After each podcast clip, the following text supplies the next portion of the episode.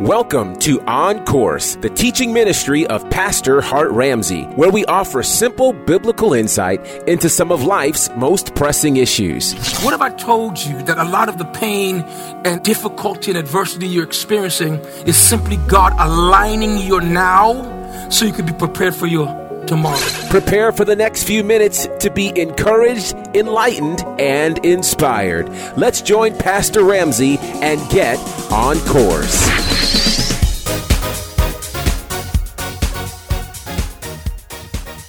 What's going on, family? It's your man Gerard Bonner of Bonner Fide Radio, and this is On Course with Hart Ramsey. And we call these sessions Heart to Heart. It's your opportunity to hear from the heart of God by way of the man of God. And of course, that is Pastor Hart Ramsey. Pastor Hart, how are you, sir? I'm doing well, Gerard. I'm doing well. Good, good, good. All right. So, what I like is on occasion we get input and questions and topics from our listeners. And so we're going to start this one with a question.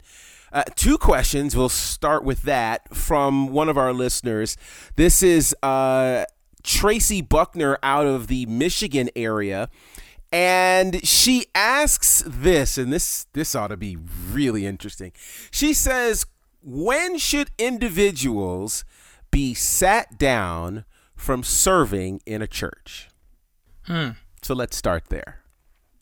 Well, there's a lot to be said about that, and I, I want to approach this from different perspectives, if you allow me to. Okay. Um, sure. Um, when, first of all, serving in the church is a part of our worship. Mm-hmm. Uh, it's a part of worship. Um, paid positions are not. Paid positions are in the church they are part of the church's ministry to the people. Okay. But serving on a post is a part of our worship.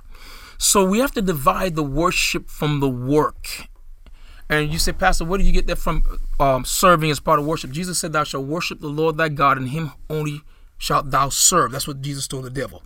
So mm-hmm. many times when Satan wants to destroy a person, he will get he will he will um he will either uh, attack them at the point of their weakness a point of their weariness, a point of where they're wounded, or a point of where there's there's undealt with wickedness, weakness, weariness, woundedness, wickedness. He will attack them in one of those areas, and then he will hope that um, the leadership of the church will assist him in destroying the person by removing them from worship from from the, their worship.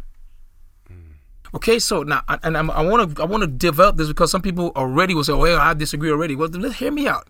Okay, so we need it needs to it there, there needs to be a, a a standard set up whereby everyone that serves in the house of God, if is their worship, they have a code of conduct. Okay, mm-hmm. like at NCC, our thing was, um, you have you cannot be um sexually um uh out there. That's a term. You you cannot be in sexual sin in known sexual sin. You cannot be, you cannot, uh, uh, back in the day before I started teaching grace, you couldn't even smoke cigarettes. Oh, wow. Oh, no, and serve in the church.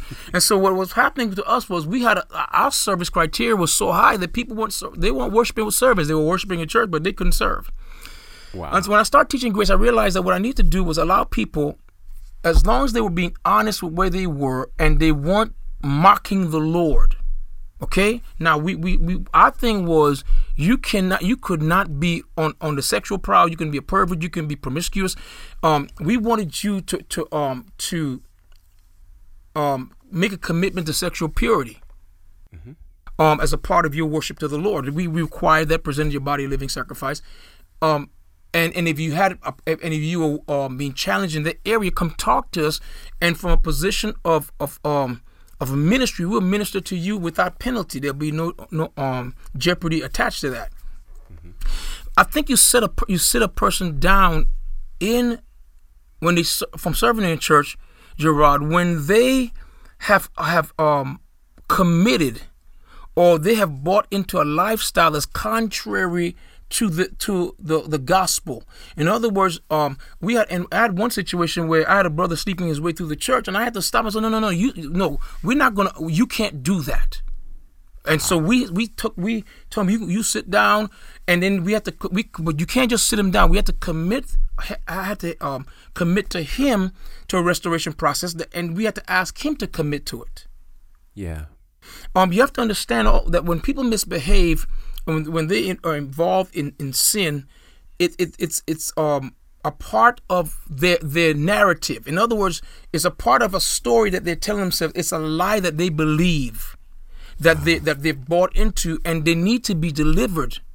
They need to be delivered. The man who was um the the um the Gadarean, the demoniac, who had all these devils in him, the legion of devils. The Bible says that Jesus delivered him first, and then he sent him to minister to the um the, the area or the region they call is the ten city region, and so um we see there a pattern that we have. It's the church's responsibility to get the person delivered and then dispatch them to service.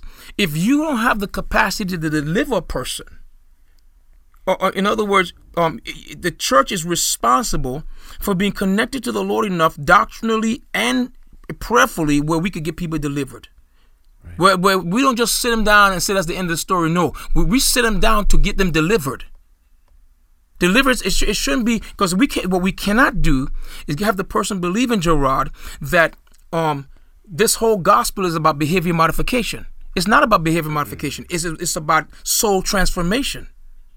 What it means is is that the goal, the end game of of, of um the gospel, the end game of of of your connection to Christ is not so that you can um, change the, the things you do, make better decisions. No, it's become a it's become a, a different person.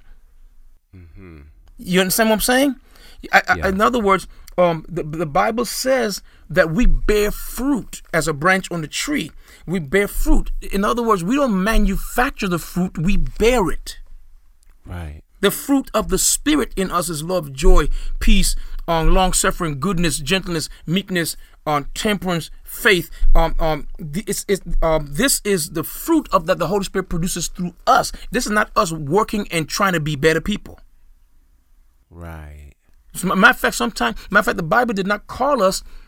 Watch this now. We are called unto good works. The good works are the works that God has ordained for us. In other words, the, we work because we're saved. We don't work to be saved. Um, we do good works because of the work that's being done in us. We don't do good works so that He could work in us. We serve in church because un, under the under the um on under the privilege or under the um the pleasure of the Lord. And so, if, if every person that's that in church, let me say it like this: if we sit down, every person that struggles will nobody be qualified to save it to, to serve in church. Right. I mean, let's be honest. I mean, there's some sins that, that there are some sins that, that will bring shame to the name of the Lord. And so, if a person like I had an elder one time that was in the community um, frequenting crack houses, well, we sat him down for a year. And I didn't sit him down. He wasn't sat down so um, to punish him. He was sat down to get clean. Sure. And and when he and, and we sat him down um, because we got called sinners were calling the church saying, "Man, yo, um, uh, you have an elder over over here in the crack house." Sinners were calling the church. Pastor, come get your elder. Okay. Wow. And so because it was in a community like that, what we did, we sat him down, and I did it publicly, and he submitted to it. But when it was time to restore him, I restored him publicly as well. Wow. So that so because and and we have to understand. I would say to I think it was Sister Tracy to ask a question. I would say to her that we that we sit a person down when it is for their good. We don't do it for the ministry to save face. Mm. That's not the purpose of it. We do we do because if the criteria for serving in the church is you have to have attained to a certain level of protection, um, perfection or maturity, then nobody's qualified to serve. Right.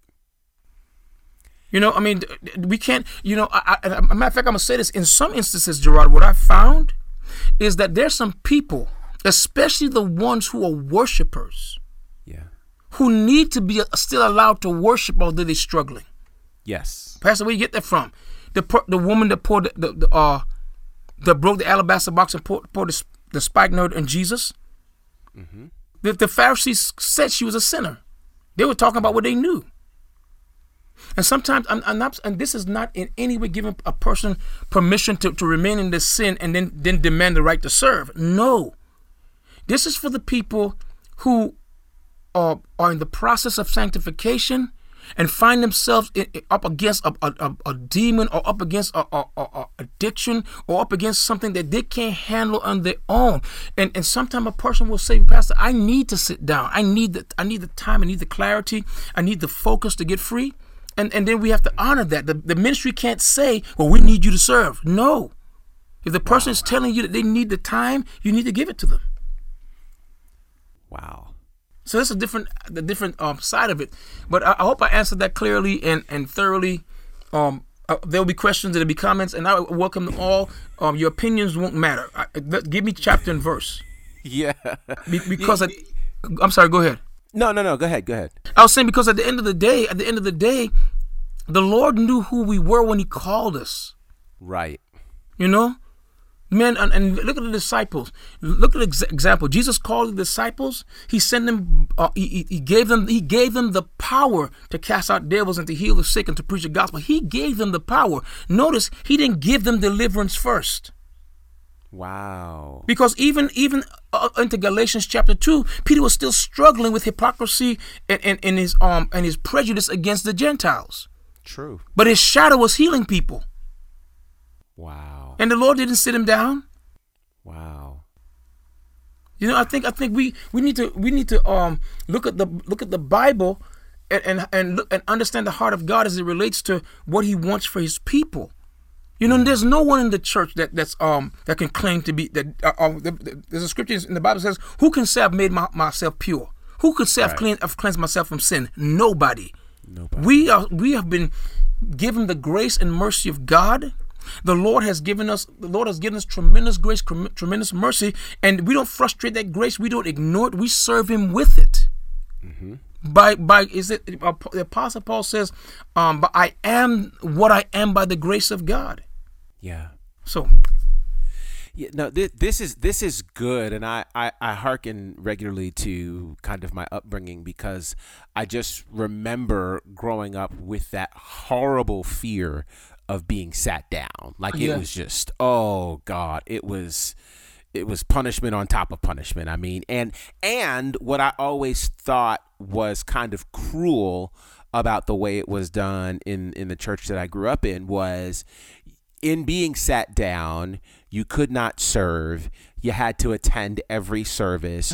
You could not participate in the service. Right. Um. So you know, worship would be going on, spirit would be high, and you just have to sit there like eh, like a, a bottle of soda being shaken up without the the top being taken off. That's you just a- sat there. that's not even You know? right, man. And that, that's, that's It's not. That's craziness. And then on top of that, when you had served your proverbial sentence, you then had to get up in front of the church and apologize for bringing shame to the church. Yeah. Which, you know, again, what it taught me was hey, you don't want to sin because you don't want to get embarrassed like that Right. you know um and again a lot of it to your point was saving face for the church and there was never and i and i honestly i, I liken it to what happens with our current criminal justice system where you put people in jail with no plan for rehabilitation Right. you know um so to sit somebody down without a mapped out clear path to say here's how we want to work on whatever issue this is uh, that you're dealing with is unfair to everybody involved so I agree. this, this is this is actually very freeing and i hope that the and and, and i understand and you do too that there are going to be people who will mortally disagree with this because they feel as though there must be some sort of you know punitive punishment Right. um but the reality of it is a, a lot of us don't really get to experience just how much of who we are rides on God's grace until we've seen God work through us while we were messed up. Right. You know, You know, like because yeah, go ahead. I want I want to say something. You know, I think one of the things that uh, just listening to you it sparked this in my heart is is that I think pastors and leaders in the church needs they need to study the the doctrine. And it's not a doctrine; it's the gospel. The new Yeah. covenant is a covenant of grace, Yes, and they need, we need to understand more about it. Um, and one of the things that we need to do, and this is a very pragmatic thing that I'm about to say, is once we entrust people to serve in our churches, we have a responsibility to them to continually not just teach them more than we teach those that the, uh, the, just uh, the parishioners, but we have a mentality to continually check on their deliverance. Wow. Check on their spiritual state. Check on their development. We have to make sure that they, because the enemy is going to attack the ones that help you. Right. Because if, wow. if, if all the enemy has to do for the building to fall is kick the pillars out, he kicked the pillars out, the building's going to fall. So he's going to attack the people that you depend on. He's going to attack your prayer leader, your worship leader, your your elders, your deacons. He's going to attack uh, um your, your administrators. He's going to attack them. So that it's our job to call to corral them together, make sure they're rested, make sure that they, they're responding properly to their spiritual tests, make sure that they're resisting the devil in the area of temptation and addictions, make sure that that sexually that they're not struggling that their marriages are healthy, and, and we do this by continually pouring into them apart from the congregation. But we, what we do is we don't do that. We will lean on them and we will work them and we will we will we will drain their faith. We will ride the train of their faithfulness and drain them down to nothing. Mm-hmm. And then when they fail, we throw them away. Right. Right. Or we set them down. Or we tell people yeah. they weren't good people when they were good people before they started serving. Right. But the service drain the service drains them. And I so I think I think that we need to be more aware. Uh, you know, Gerard, what the church is guilty of, and I'm passionate about this. You can hear my passion. The church is guilty of not giving of of of act, treating the devil like he doesn't exist, right? Un, until it's convenient for us. Right. So what we'll say is a person is jacked up and that person is no good, and and not even acknowledge that they're just under attack like everybody else. Sure. Um, um, sure. no, I, I, I'm, I'm not, a, I'm not a proponent for sitting people down. Now, I'm gonna tell you what: if a person, the one sin or the one experience that I think that believers go through that should be really, really guarded against and challenged is when a person embraces a spirit of offense to the uh, to the point where it becomes witchcraft. Wow. Where, where where they are so offended that they become toxic and bitter and and and um divisive. Um, and let me let me say, I'm gonna share this real quickly because I I, I, I started it, so let me just deal with it. In the yeah. church, right? Th- there's a word. There are two words we hear a lot of. The words um, that we hear the word um, heresy and the mm-hmm. word and the word division. Now, and people don't know that they're they're two sides of the same coin. They're actually the same thing in different stages. Wow. So what a heresy really is is not a false teaching. A heresy is is a false or, or, or um, inferior belief being held by a, a, a, group of people within a circle. So you have a circle that believes a certain thing, a, a, a, congregation, so to speak, and then you have a circle of people within the congregation that believe completely different, and and they they not only believe it, but they but they try to now um, contaminate the rest of the com- the congregation, the community with their little strange opinion. Okay. Mm-hmm the, the um it, it, it's called a heresy when they when their difference of opinion is held and protected, but they won't leave. They'll oh, stay there and they will they will fight against the vision, they'll fight against the leadership, they'll fight against whatever you do with their little opinion. It becomes now a schism or a division when now they take a group of them and they leave to, to punch out a hole and start another church or start another denomination or they leave so they could they could fully express their heresy among them. All denominations were started like that. Every single one. Stay tuned for more of today's teaching with pastor hart ramsey. Imagine being filled with a peace so deep that the world around you can't touch it. Pastor Hart Ramsey is on a mission to help believers understand what it means to have a healthy, prayer based relationship with God. He's doing that through his brand new book titled Seeking Answers Finding Rest Through Prayer. Prayer at first was a struggle because you know it, it really takes faith to pray. You have to you have to trust that God is like a person, he's a real person, and that he's the one that invented the concept concept of prayer. In this book, you'll learn how to ensure your relationship with God is based on a new and improved covenant, which dangerous prayer habits to avoid, and what to do when prayer doesn't yield the answers you want. It's time to trust God enough to make your prayer life truly about Him. Yes. Pick up your copy of Seeking Answers Finding Rest Through Prayer from Hart Ramsey, available now at Amazon, iTunes, and wherever books are sold. Pick up the new release from Stellar Award nominees Hart Ramsey and the NCC Family Choir titled True Story, featuring the lead single It Is So.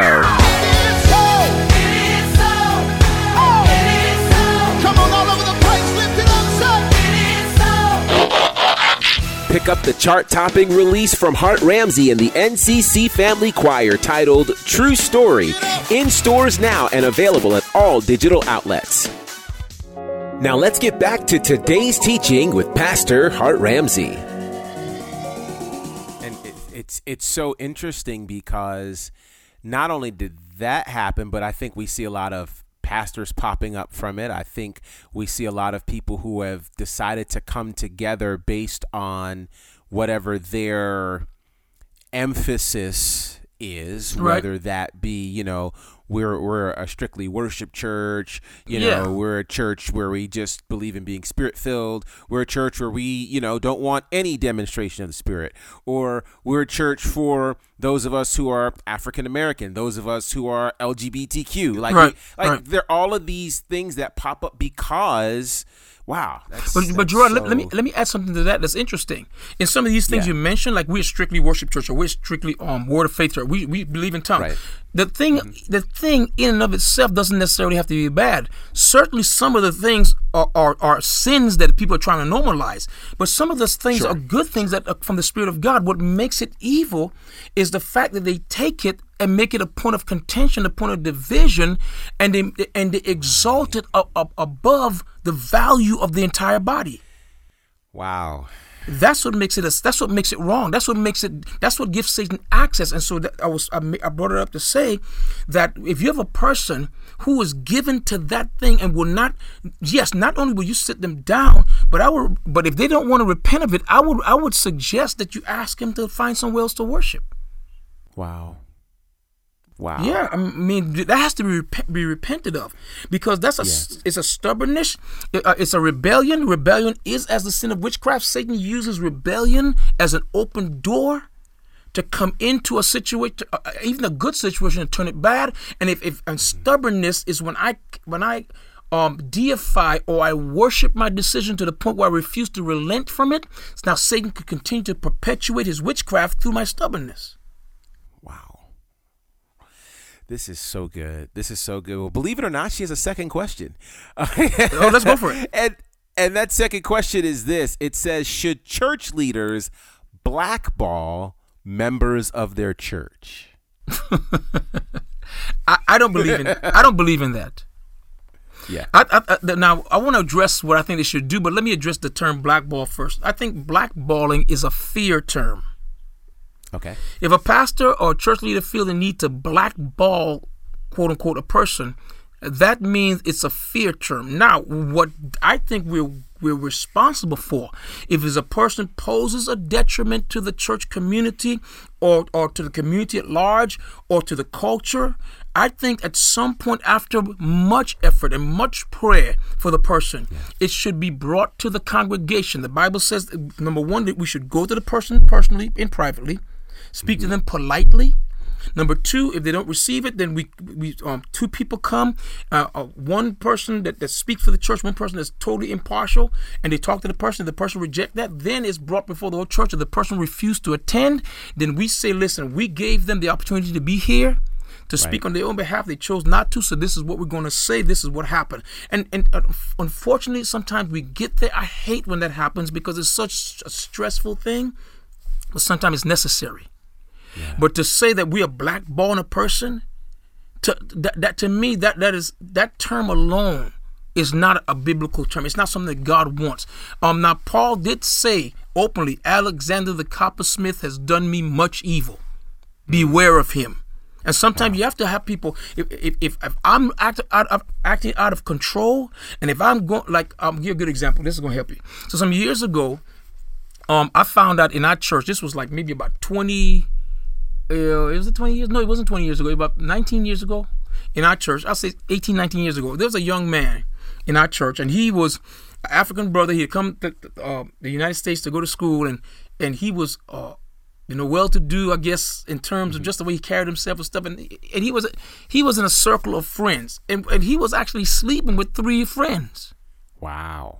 They all and they were all members of the church, and so the one friend found out because she thought that she was dating him. Found out he was sleeping with with one of the other friends, and so when she kind of called him on it, it came out that he was actually sleeping with the third friend. And so when it got to me, I found out that he was not only was he sleeping with these three sisters, but he was hitting on others. Oh boy. So I pulled the brother aside. I said, hey, I'm gonna tell you something right now. I said, if you don't fix this, I said, I'm gonna call you out before the congregation. Mm. Straight up. I'm gonna do a player alert. I'm gonna tell them, ladies, watch out for this guy. He he's not he's he's, he's flim flamming. He's running games, and and so the brother he denied it. The sisters confirmed it, but he denied it. He left, and I never saw him again. Well, Wow. well, people say, well, um, I told my leaders about it. I didn't tell the whole church about it, but I told my leaders and the the ladies who he was around. I called them in one by one to make sure that they understood what he was up to. Did I blackball Right. him? No. I exposed him reluctantly. I had to. Yeah. Now, I didn't I didn't put him on my social media was pretty um unheard of back then. Uh, Yeah. But I didn't I didn't I didn't write no letter to the congregation. I didn't get up in the pulpit. and It was unnecessary. Right. And it, and I think if, by the time a pastor starts talking about it, I'm a blackball you and stuff. Man, you you don't know what spirit you of. Yeah. Yeah, you know, I, I it's funny because it reminds me of what I think in other industries we have the responsibility to do, and that is, you know, I, know I will have people over time who will come and ask me, "Hey, do you know so and so? What's your opinion about them?" And, you know, I, I believe that part of the reason that they come to me or to you is because they trust our reputation and they, you know, we've built up enough cachet with people where they will trust what we have to say. And so then it becomes our responsibility um, to to be just that responsible, right? So I would never want to knowingly allow people to walk into a bad business deal or to deal with someone who is not reputable, etc. Vice versa, if someone is great and glowing, I have no problem giving them a good review. But I don't think our jobs, to your point, are to just willingly, you know, if we have a bad experience with a person, spread that to the whole world. You know, like I think reputations are built over uh, patterns of behavior as opposed to one off.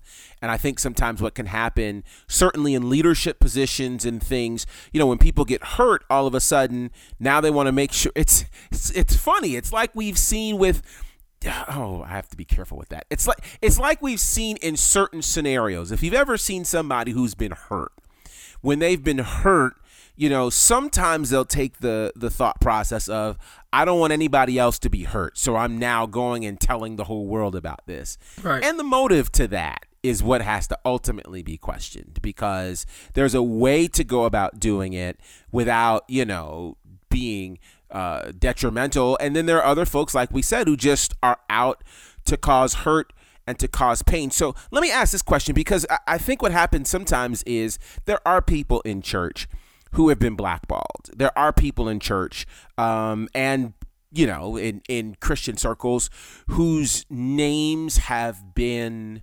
smeared uh, for wrong reasons. Right. And we all know of people in this scenario. What should a person do in an attempt to rebuild their reputation when they have been wrongfully smeared? The only person who can give us back repute is the Lord. Wow. um take if, if someone has been improperly smeared you've been blackballed you you pull the fight out of the natural realm and you take it into the spiritual realm the one thing about the lord that the bible says is that god deals with hearts Yes. um, in the book of Proverbs, he even said that the heart of the king is in the hand of the Lord. And if the heart of the king is in the hand of the Lord, and he could turn it as as he turns the water courses, what about what about people? As far as far as God is concerned, the king re- represents the cream of the crop. Right. So what if, if God could if God could influence the cream, what about what can he do for the crop? And so take it out of the natural realm. You have to forgive the people. You have to pray for them. That's a difficult thing. I'm not saying you have to feel good about them. I'm saying you have to forgive them. You have to you have to walk away from the words they said about you and realize that they don't have the power to destroy you. They did not create you. They can't destroy you. Mm. They did not create you. They cannot destroy you. And so you have to, you have to, that has to be a testimony. They cannot destroy you. When I first started this church, there's a pastor who had an issue with me because he, he, he, felt threatened by my presence in the area. And so what he went about doing is, is speaking ill of me to everybody he met to the point where he got one world-renowned pastor to get on on um te- on his television television show and call me names and talk me down. Wow. And that church would show that um um that broadcast every year around the same time to tear me down. Wow. And wow. and he would tell his people um he's blackballed me. But my church eventually grew monstrously. I mean, to the point where, a matter of fact, what he would do is he, he would blackball me, and when my church would not grow, he would tell them his church is not growing because God is not with him.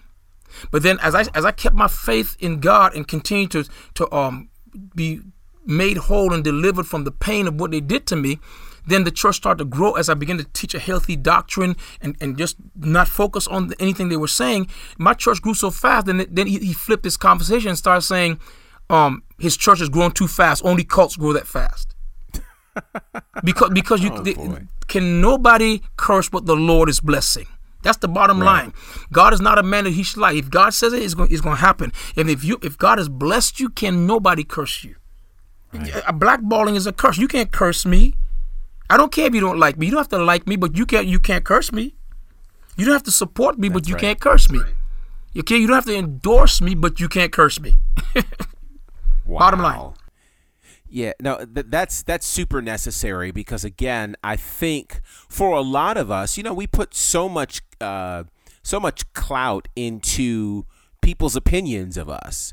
You know, whether it is uh, a person that we highly admire or a person who we think is incredibly influential, you know, we put a lot of stock in that. And so if those people begin to hear poor things about us or they begin to say poor things about us, we tend to think it's over you know, uh, and that there is no, you know, coming back from that. But it is it is incredibly comforting to know that uh, certainly God is the one who will who will care for that. So let let me flip this really quickly and ask. What would you say to leaders who have been guilty of uh, either sitting people down for you know the wrong reasons or for blackballing members of their church. What would you say to them in an attempt to help them switch their approach? Um, I think that every leader that has set a person down, well, I say every, but I say most leaders who sit a person down, they do it for cause, and and many believe that they are defending um, the name of the Lord. They're defending the reputation of the gospel in their lo- local um, community. Um, some are doing it uh, to protect their congregations. And I think um, what we need to, to do is to, I will suggest to every leader, especially the ones who could admit that they kind of went out of bounds and took it over the top and they've kind of really um, allowed themselves to get down and dirty in some kind of war of words, they need to repent of that. They need to they need to first talk to the congregation and say, you know what? I said so and so about this person. I should not have done it. The proper thing I should have done was so and so, and I did it because the person, you know what the person did, and I took it personally or whatever. I think you you you will rebuild credibility with your congregation by owning that you didn't do it right. Number two, you talk to the person and, and you apologize to them if, if, it, if it's necessary. If, if it's a thing that's happened years ago and it's it's kind of resolved itself or worked its, its way worked itself out, then if you feel like leaving it alone is the best thing, that's between you and God. But I would say, man, that it, it makes a leader look bad when we feel the need to have to blackball a person. Wow. Man, listen, I, I mean, I have a rule. If if you wrong me or you hurt me badly enough, I take the opposite approach. I do not speak your name ever again in wow. the church. I do not. I if, even when I make reference to to you, um, uh, I do not speak your name without permission. Wow. I do not speak your name before the congregation. I will not speak your name to blackball you. I will not speak your. I just do that now. Um, and, and some people who have, have so um traumatized a church or traumatized an area in the church that they become the example of what not to do, and that's unfortunate. But right. even in a situation like that, I will minimize the use of their name even when it's brought up. Yeah. I think I think that's some that's a I would suggest to leaders if a person hurt you so bad, practice not even mentioning their name. You call their name before God, you pray for them, but you don't speak their name to people. Because most time if your heart is not healed from what they did to you, it will come out negatively, and God will not hold uh, you accountable for what people say about you, but he will hold you accountable for what you say about them. That's good. Yeah. And wow, it's, it's, it's, it's a part of a pastoral discipline. Yeah. Yeah it's it's good and it's necessary because it's one of those things where you know the more you speak someone's name or you talk about a situation the more press you ultimately give to it and um, it's one of those things where the less you talk about something the less it is in the forefront of people's minds. Right. And eventually you know i think people forget this that there are hopefully if if what you're doing is growing there are always new people being attracted to what you do and those new people tend to not know the history of what was going on. So, mentioning and, and revisiting and reliving certain things um, really only piques people's curiosity for something that they knew nothing about. Right. You know? Um, and so, it is in our best interest to make sure that when people hurt us or when, you know, that type of thing happens, yeah, let it go. You know, deal with it in your own personal space. But but even with that, you know, work as you've said before, work to a space of wholeness so that that particular thing doesn't sting and doesn't define you anymore.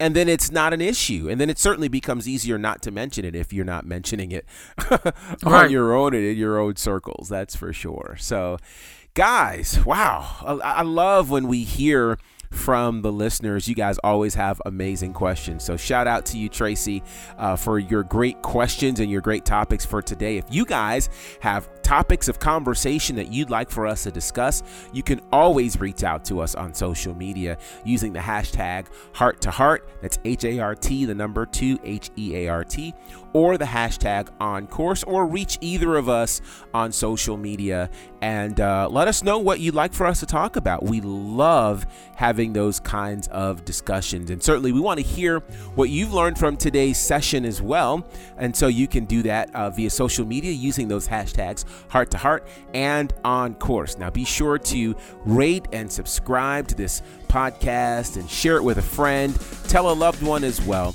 and we'll continue to get on course with Hart Ramsey.